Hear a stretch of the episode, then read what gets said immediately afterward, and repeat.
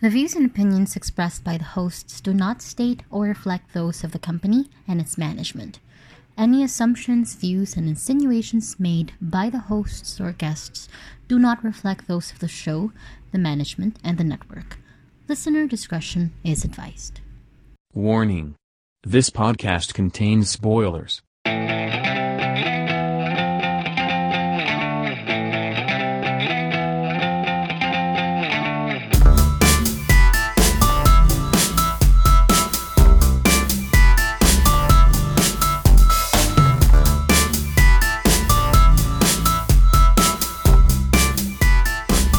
World Cinema Club.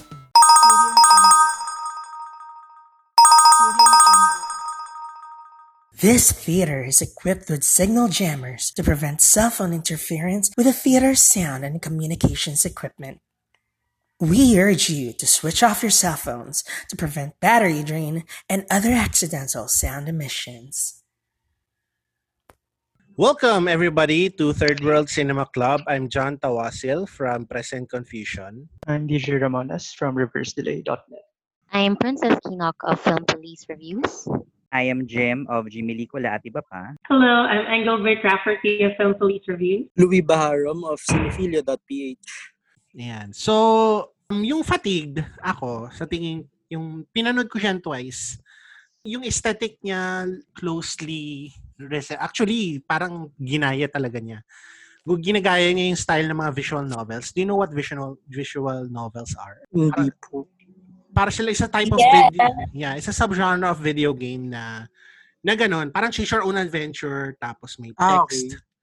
So, I think visual novels originated in Japan. So, I think doon kinukuha ni James May yung yung, yung aesthetic inspiration niya for the film.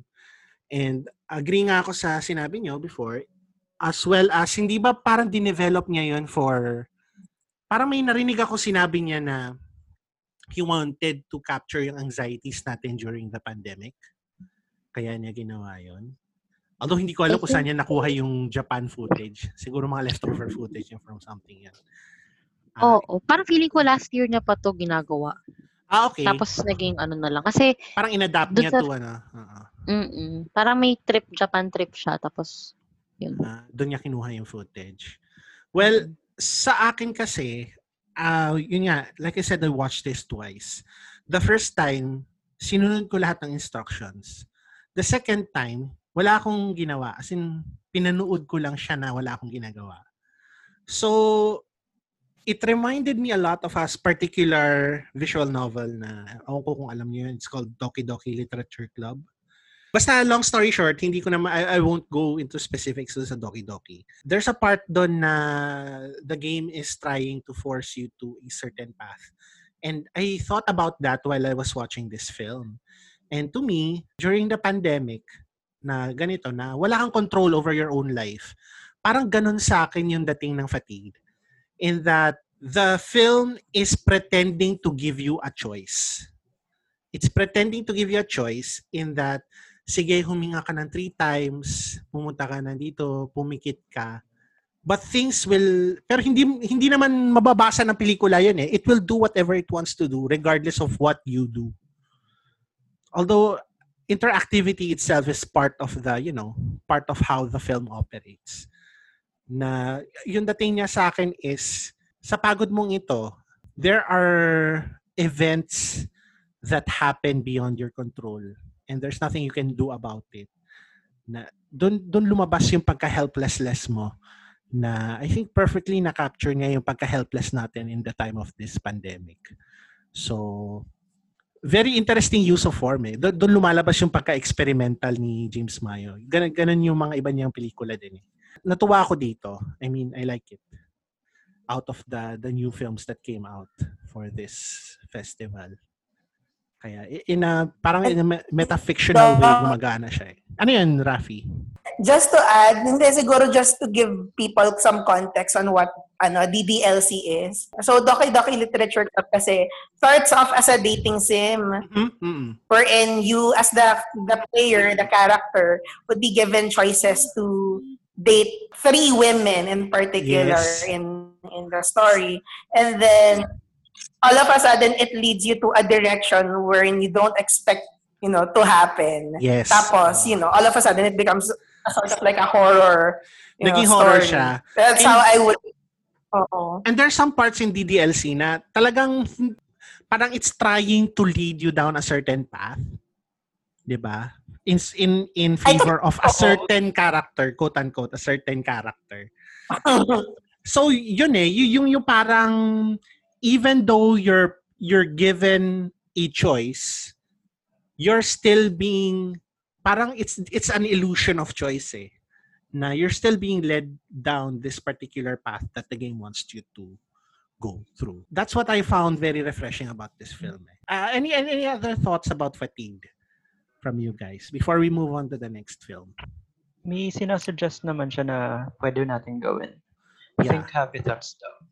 Think, remember your happy memories. Yes. uh, Hindi ko alam kung gaano ka-effective, pero Nasa sa inyo yun eh. What if you don't have happy memories or what if you don't want to remember them? true. Sa mga hindi pa nakakanood, tas may planong mapanood to or isa, if ever magkaroon na extended screening si Cinemalaya, ano, parang same universe tong si Fatigue, Excuse Me, Miss, Miss, Miss, tsaka si Octagon. So, yun lang. Parang ganun. Same Totoo sila ba? ng universe. As in, same cinematic universe sila? Hindi, ano lang, parang sa... At thematically similar sila. Na, oo. Yung Ah, politics na tinatry nilang i-explore. Kasi, yun, di ba parang if um, healthcare worker ka or overworked employee ka, tapos wala ka talagang choice at all kung ano yung kailangan mong gawin. Yung You isa nagpa-photoshop ng katawan sa Instagram eh, charot. Nagpa-photoshop Wala ng katawan sa Instagram yung isa eh. Oh, yung isa naman, nakaka- nagiging kamukha na niya yung boss niya. Diba? Ganun. So, yun. Yung ano, Anyway. pagod na ako cinematic universe. pagod na ako. Shit, pagod na pagod na ako, cinematic universe. yes. Ayan. Let's move on to Tokwifi. So, Tokwifi is a film directed by Carla Pulido Ocampo. And its synopsis is a 1950s uh, mestiza star trapped inside a television that falls from the sky in a meteor. Um, she meets a Igorot man named Nil- Limayog and they try to connect with each other. So yun. Jim, what did you think about Tok Wi-Fi? Hindi pala Tok Wi-Fi. Yan. Hindi siya tokhangan sa Wi-Fi. So Jim, uh, your thoughts please. Ma- marami akong nababasa sa pelikula kasi una ay yung TV and then kasi yung setting niya ay 50s din. Mhm. So dito sa Talk Wi-Fi, ang una kong basa ay hindi lang yung kasi may language barrier yung mestiza Mhm. movie star and then si Limayu. During the 50s kasi dito sa Philippines, bago pa lang yung TV. Hindi pa siya yung ganun ka popular.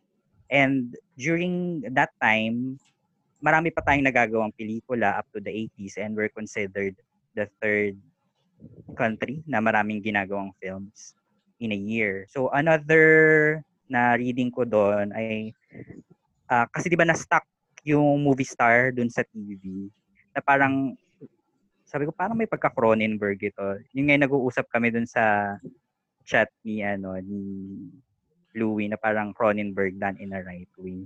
Eh, Ganon. para siyang ano, Videodrome, ganun. Oo. ganun na nakastuck kasi dun sa TV, di ba? Yun yung, And- yung pinaka-motif niya. No? Mm, tapos, um, hindi lang ano eh, barrier ang connection because of TV. Tapos 50s ang Amelu. Kasama na din dun yung traditional culture, diba? And kung during the 50s, kung mapapansin mo in the Philippine uh, cinema, pina-follow niya yung studio system. Kaya di ba yung pag nakita mo on how yung dialogue nung mestiza actress, sabi niya, sabi ni Derek, ganito, ah, mag-kiss tayo, ganyan. Kasi it was, ano eh, para bang it defines yung era nila na wala pa yung collaborative work Aha. with the actors or actresses. Kasi nagkaroon lang naman ng ah tawag dito, freedom or collaborative work during the 60s na kaya na ng actors to produce ano his or her own film. Ganon. And just like what Ses said, 'di ba? Mag-agree din ako doon na parang it subdue the ano eh, um, the boundary of love. Tama ba ako, Ses? Yung pagkakasabi mo. Subdue the boundary of love. Ano ibig sabihin? Tama ba? Tama ba, Ses? Yung yung sabi mo nung... Sorry! Paano, paano may sasubdue yung boundary ng love? Ah, sorry! Taser mo ba? Ganun. Hindi, sinabi si Ses na nagustuhan ko eh. oo. Hindi, Ses, ano yung sinabi mo? Subdue niya yung limitations ng... Ayun, sorry naman, yun. Sinasubdue niya yung limitations ng? Yeah. You're, you're trying to put down or you're trying to subjugate, control? Parang you're trying to end. Ah, You're trying to end Or the you're trying to- limitations. You're trying to cross boundaries. Fade Ganon. I think that's what you meant. Going back with Talk with Fee, may attempt din kasi siya na bumalikwas sa convers- conservatism during the 50s. Kasi di ba nung 50s, nandun yung binavalue natin yung family. Kaya di ba more on the 50s, makikita mo yung mga movies, ganun eh. Even yung mga Douglas Sirk films, nandun yung conserv yung kon- pagiging conservative which kung aanihin ko siya, titingnan ko siya with other films like Far From Heaven. Yun yung nakikita ko nun kay Julian Moore, ganon. So, Okay. may part kasi dun sa Talk With Me na biglang parang nawawala yung signal ng TV and then mayroong commercial na parang liberating or something na medyo sensual si ano si si actress played by Commercial niya. Adrian Vergara, Adrian Mm. Vergara na during that time that's very scandalous, 'di ba? So binabalikwas niya yung conservatism nung ano nung during its time ganun. Aha. Yun. And then nandun yung insert din ng feminism kasi with uh Talk with Fee, mas nakikita natin na mas may mas na na-express nung character ni Adrian Vergara yung gusto niyang gawin later on. Yeah. Diba? Yun. oo. Although yun nga, yung mas ano doon is yung language ba barrier nila. Kasi di ba yung parang di sila nagkakaintindihan, ganyan. Kasi itong si Limayog, isa katutubo, and then Tagalog, yung salita naman ni Adrian Vergara's ano, character. Ganun. And at the end, parang ang nasa isip ko nun, is it imagine, imagination lang ba to nung nilimayo? Kasi di ba tumanda na siya? Yung pagkakita niya dun sa TV? Or is it true? Ganun. Yun yung magandang ano nung filmmaker. Kasi parang paisipin ka niya kung other than the imagination was, yung paisipin ka niya na totoo ba or imagination lang lahat. Ganon. Anyone else? What were your thoughts on Tokwifi? Sige, share ko lang. Hindi, naisip ko lang kasi na with, with all that Kuya Jim said, which is, you know, very, very totoo naman about Tokwifi. I mean, a lot of people definitely love it. I myself love it.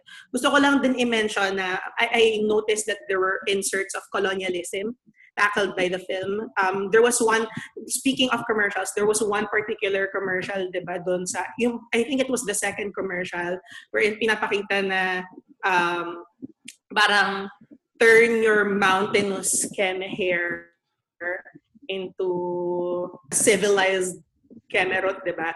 So, um, parang it's it's trying to point out that there is going to be change and change is something that will be constant in the world and that there's a possibility that technology and everything that came from the west because filming and media is technically a western concept that was derived in the philippines and the fact that it's brought into this tribal and indigenous community that is used and is more familiar with traditional sensibilities and with the ideals of folklore and so parang it's trying to say na these two cultures these two ideals will clash and will meet and it's up to the two characters to Laura Blanca Flor and to Limayog to meld it and possibly yun nga, tulad ng sinabi nga ni Ate Ses and ni Kuya Jim kanina, to subdue it and cross it until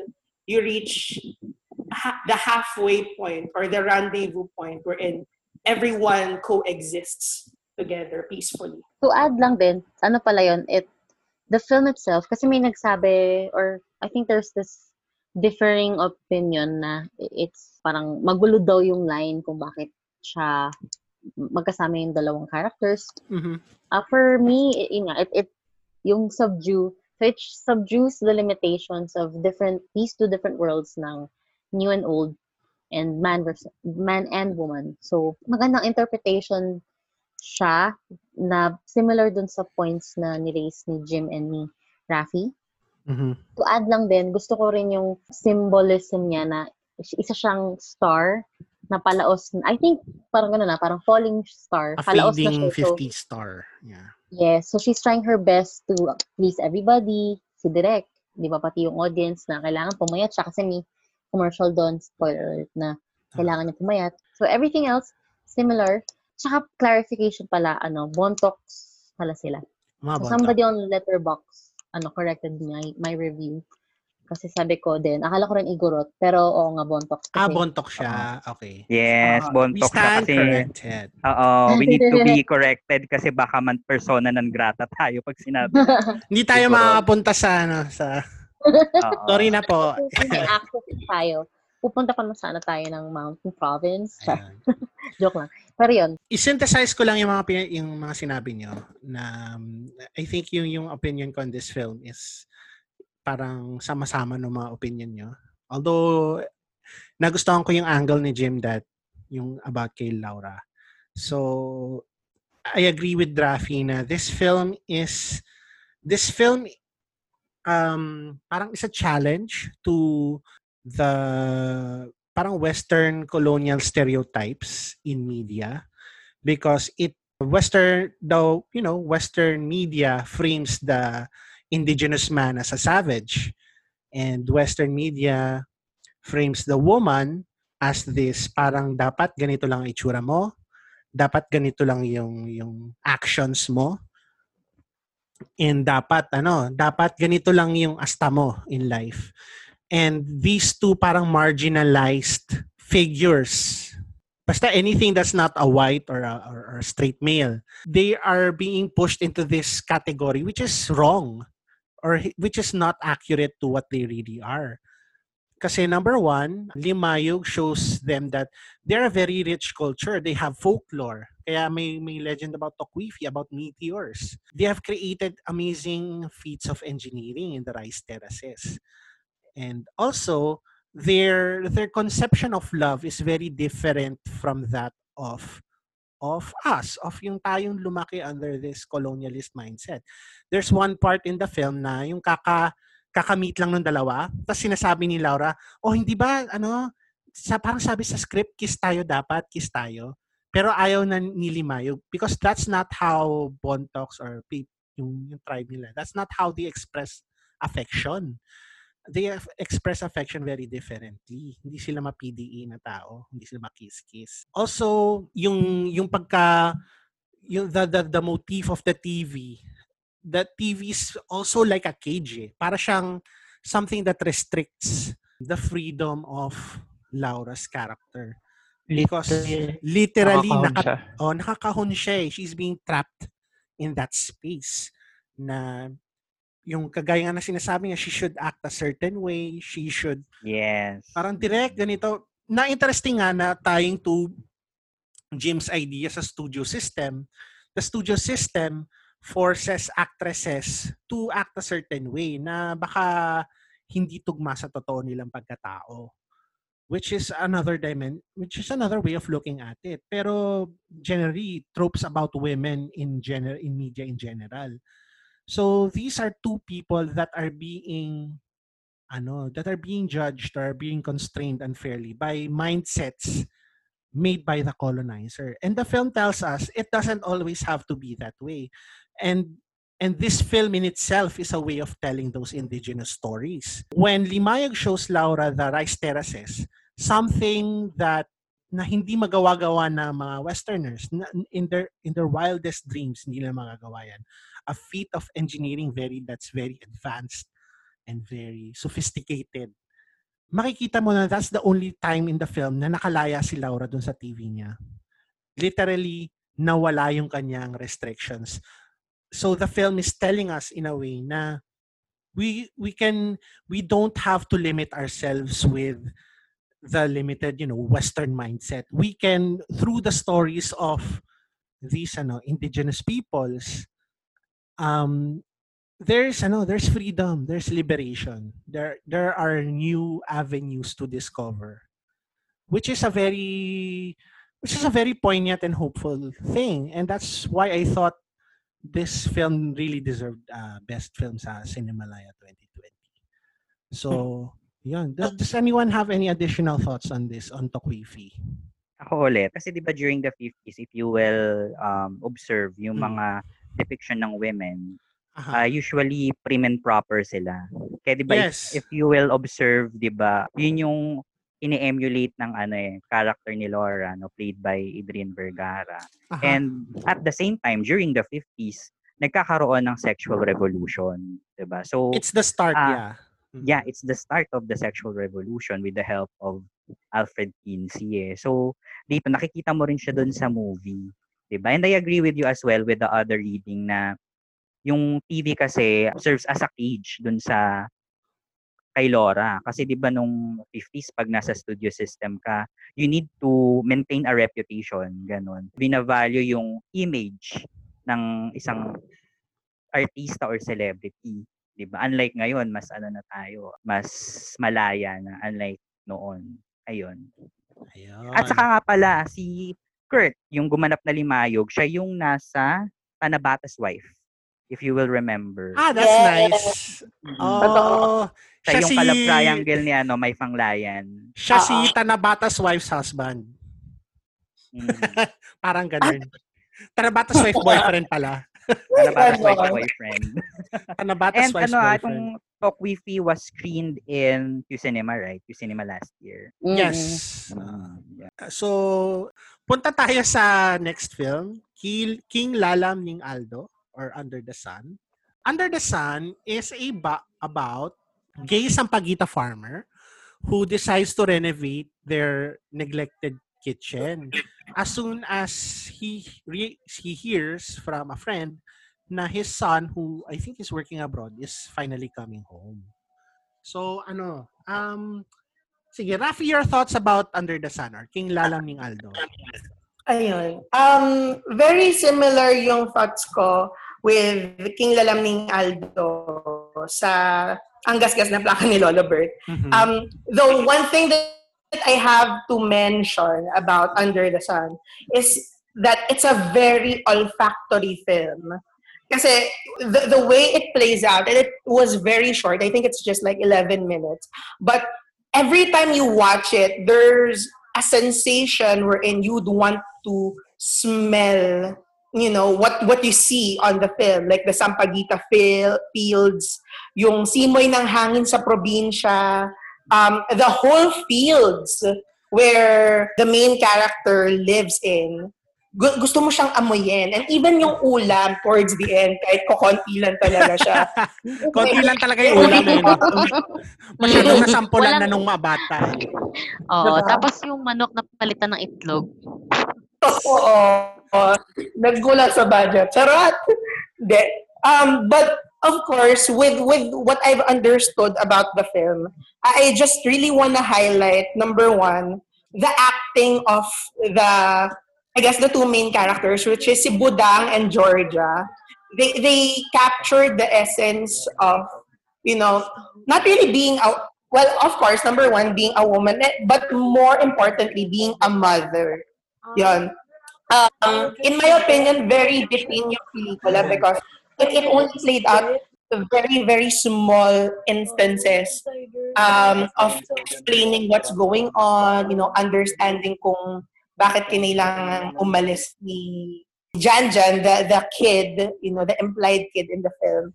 And another thing that I also want to highlight, the second thing that I want to highlight is yung um, internal struggle ni Budang sa film. Kasi it, it, it shows there na um, even though she's, well, in a way, transgender because of her, you know, her chosen beliefs and aspirations in life, the, the way she, she says it, it's like there are so many challenges and so many obstructions that are, you know, on her way. And for some reason, she feels like with, with these things that are in front of her, what whatever whatever she does, it's not enough. Yung yung pagtanim niya ng buong Sampaguita field para mapagpundar yung possibly yung pag-aaral or yung pag-abroad ni, ni Jan Jan. Kumbaga, very big yung struggle niya internally. And it was conveyed not not to perfection, but to such emotional restraint by whoever Budang is. I forgot what the the name of the actor is, but very impressive yung the way na he delivered it. Overall, with King Lalaming Alto, it, it definitely wants to say that true love is not just about, you know, finding a partner and, you know, um, becoming one with your biological sexuality, but it's being able to cross any boundaries despite your gender, despite your state in life, despite your age, or despite the time frame where you live in. So, napakaswerte ni Jan Jan at he was given such a strong and such a well-built parent no in in the form of Budang. Okay. Yun. Anyone else have any other thoughts about uh, Under the Sun? I agree dun sa ano olfactory part. Parang ang gandang description nga niya kasi ganun din yung basa ko dun sa film. From the beginning till the end, you know, kahit na hindi mo nalalasahan yung tinola, pero the way that they describe it, na i-imagine mo kung paano nila maluluto or paano yung style ng lasa, or yung lasa niya. Um, same with dun sa Sampaguita Fields. Alam mo yun, there are a lot of films that they try to place yung location and yung situation by saying it in the dialogue. Dito, hindi siya halata. Parang nadadraw in ka na, ah, okay, ah, siya pala yung nagtanim niyan, isa pala siyang buting tao, ganyan-ganyan. Yun. Tapos, ang name ni Georgia in real life is si Plaika. Di ba? Si Budang and Plaika. Mm-hmm. So, gusto ko rin i-commend si Plaika. Parang marami siyang kamukhang best friend na bading, pero dito medyo nag-stand out siya kasi hindi corny yung the way ng pag-support niya kay Budang. Ano, parang sa lahat ng entries ng short, ito yung medyo light-hearted, pero at the same time, ito yung papatawarin ko na, okay, buti may ganito kasi in otherwise, siguro sobrang bigat ng entries. Hindi mo Ay, siya masyado. ayoko na naman ng sobrang dark na Sinimalaya.